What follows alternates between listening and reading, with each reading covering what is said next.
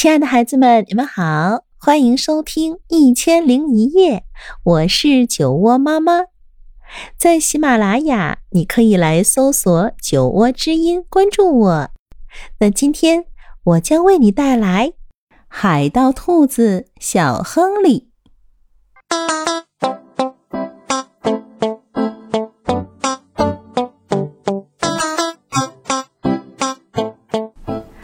有一艘破破旧旧的大船，名叫“烟胡萝卜号”，它经常出没在七大洋上。船上住着一帮凶狠无比的海盗兔子。说这些兔子凶狠无比，一点儿也不假。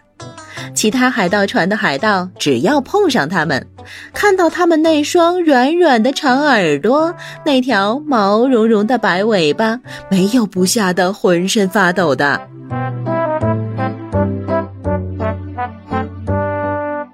烟胡萝卜号的船长人称黑耳朵，更是一只凶狠透顶的兔子。他对自己的一只木头手、一副金耳环以及臭极了的名声非常得意。唯一让黑耳朵得意不起来的是他的儿子小亨利。小亨利不好好的当海盗，不做海盗该做的事儿，却更爱读书。爱读海盗们从其他船上抢来的书。来，儿子，快叫吧！见你的大头鬼！黑耳朵吩咐孩子。哦哦，我最好先把这一章读完。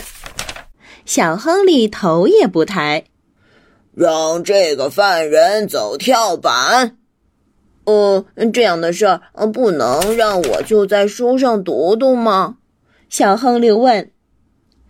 给自己找一只鹦鹉停在肩膀上。哦，那我先得读一读，怎么样去养鹦鹉？小亨利眼睛不离书本。海盗兔子用不着读书。黑耳朵说：“快把它们全扔到海里去。”他对其他兔子大声地说：“哦不，等一等！”小亨利叫道：“让我先把它们读完。”停下！黑耳朵叫起来：“你给我擦洗甲板去，直到你的脑子完全开窍。”于是，亨利一天天的擦洗甲板，同时呢，读他那些心爱的书，像。《鲁滨兔漂流记》《格列兔游记》等等。我敢打赌，你读书可学不会干这些。阿穷兔子大爷一面磨快他的铁钩手，一面说：“小亨利呢？”叹了一口气，翻了一页儿。你在书里可找不到这样的战利品。杰克兔子老兄举起了他抢来的东西，说：“小亨利耸耸肩，又翻了一页。你有书啊，也干不了这个。”巴塞洛兔子大佬一面用沙擦亮他的木头假腿，一面说：“小亨利又翻了一页。”小亨利太爱读书了，结果变成了一只孤孤单单的海盗兔子。有一天早晨，他抬头看看红色的天空，吸了吸粉红色的鼻子。他听到鹦鹉呱呱叫，看到鱼从海里跳出来。如果我那些介绍气象的书没有错误的话，那么。这些迹象都表明，一个大风暴正朝这边过来呢。亨利边看这些现象边思考着。小亨利打算把风暴要来的事告诉阿琼兔子大爷。打扰一下，我相信要来风暴了。小亨利说。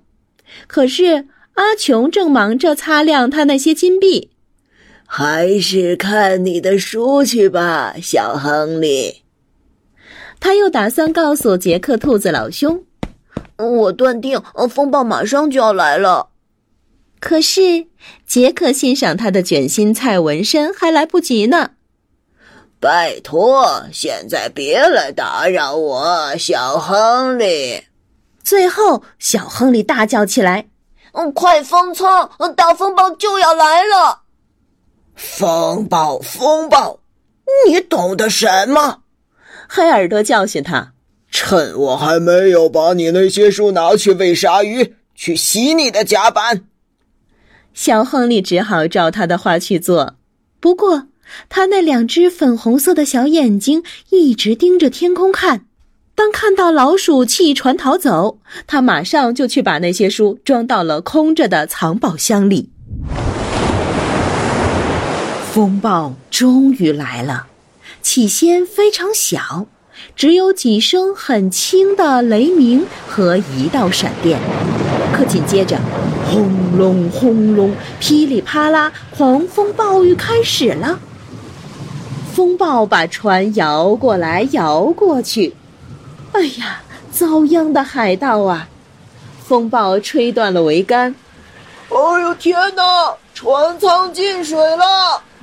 风暴吹掉了船帆，风暴吹毁了甲板，风暴把这破旧的烟胡萝卜号吹成了碎片。在波浪滔天的大海上，如今只飘着那群浑身湿淋淋的兔子。还有小亨利那满满一箱子的书。等到风暴最后平息，黑耳朵、小亨利和海盗兔子们划呀划呀，划到最近的一个岛上。我们完了！黑耳朵哀嚎起来：“船没有了。”金币没有了，宝石没有了。他坐在沙滩上，像一个胆小的蹩脚水手那样，又哭又叫。可是小亨利动手干他的活去了。他做的第一件事是用棕榈叶和椰子建了一座两层的茅屋。这个你是怎么学会的？黑耳朵问道。我是从书上读来的呀。这本书叫做《用棕榈叶和椰子可以做的一百零一种东西》。小亨利微笑着看着爸爸。接下来，他生起火，炖了一锅好吃的海鲜。天哪！那帮饿坏了的兔子叫道。呃这个你又是从哪儿学来的？我是从书上读来的呀。这本书叫做《落难海盗的简便快餐》。小亨利微笑着看着他们。小亨利从沉船里捡出了一些零星东西，又让海盗兔子们从这些东西里找出了衣服穿上。我们看上去就像个兔子绅士吧？没错。哦，我们穿的这是多么漂亮、阔气呀！哦，原来这都是陆地上的书本里有的呀。黑耳朵摇摇头。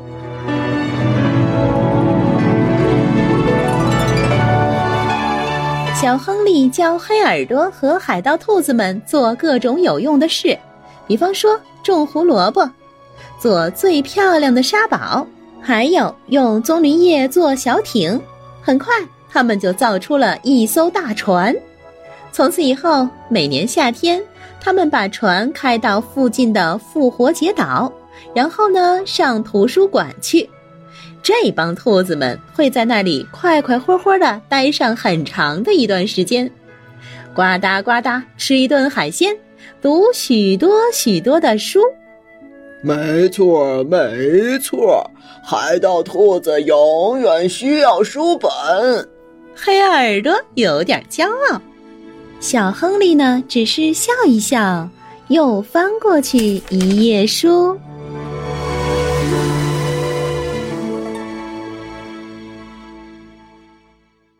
好了，可爱的孩子们，今天的故事啊就到这里。如果你喜欢我讲的故事，欢迎搜索订阅“酒窝之音”，酒窝妈妈在那里等着你。晚安喽。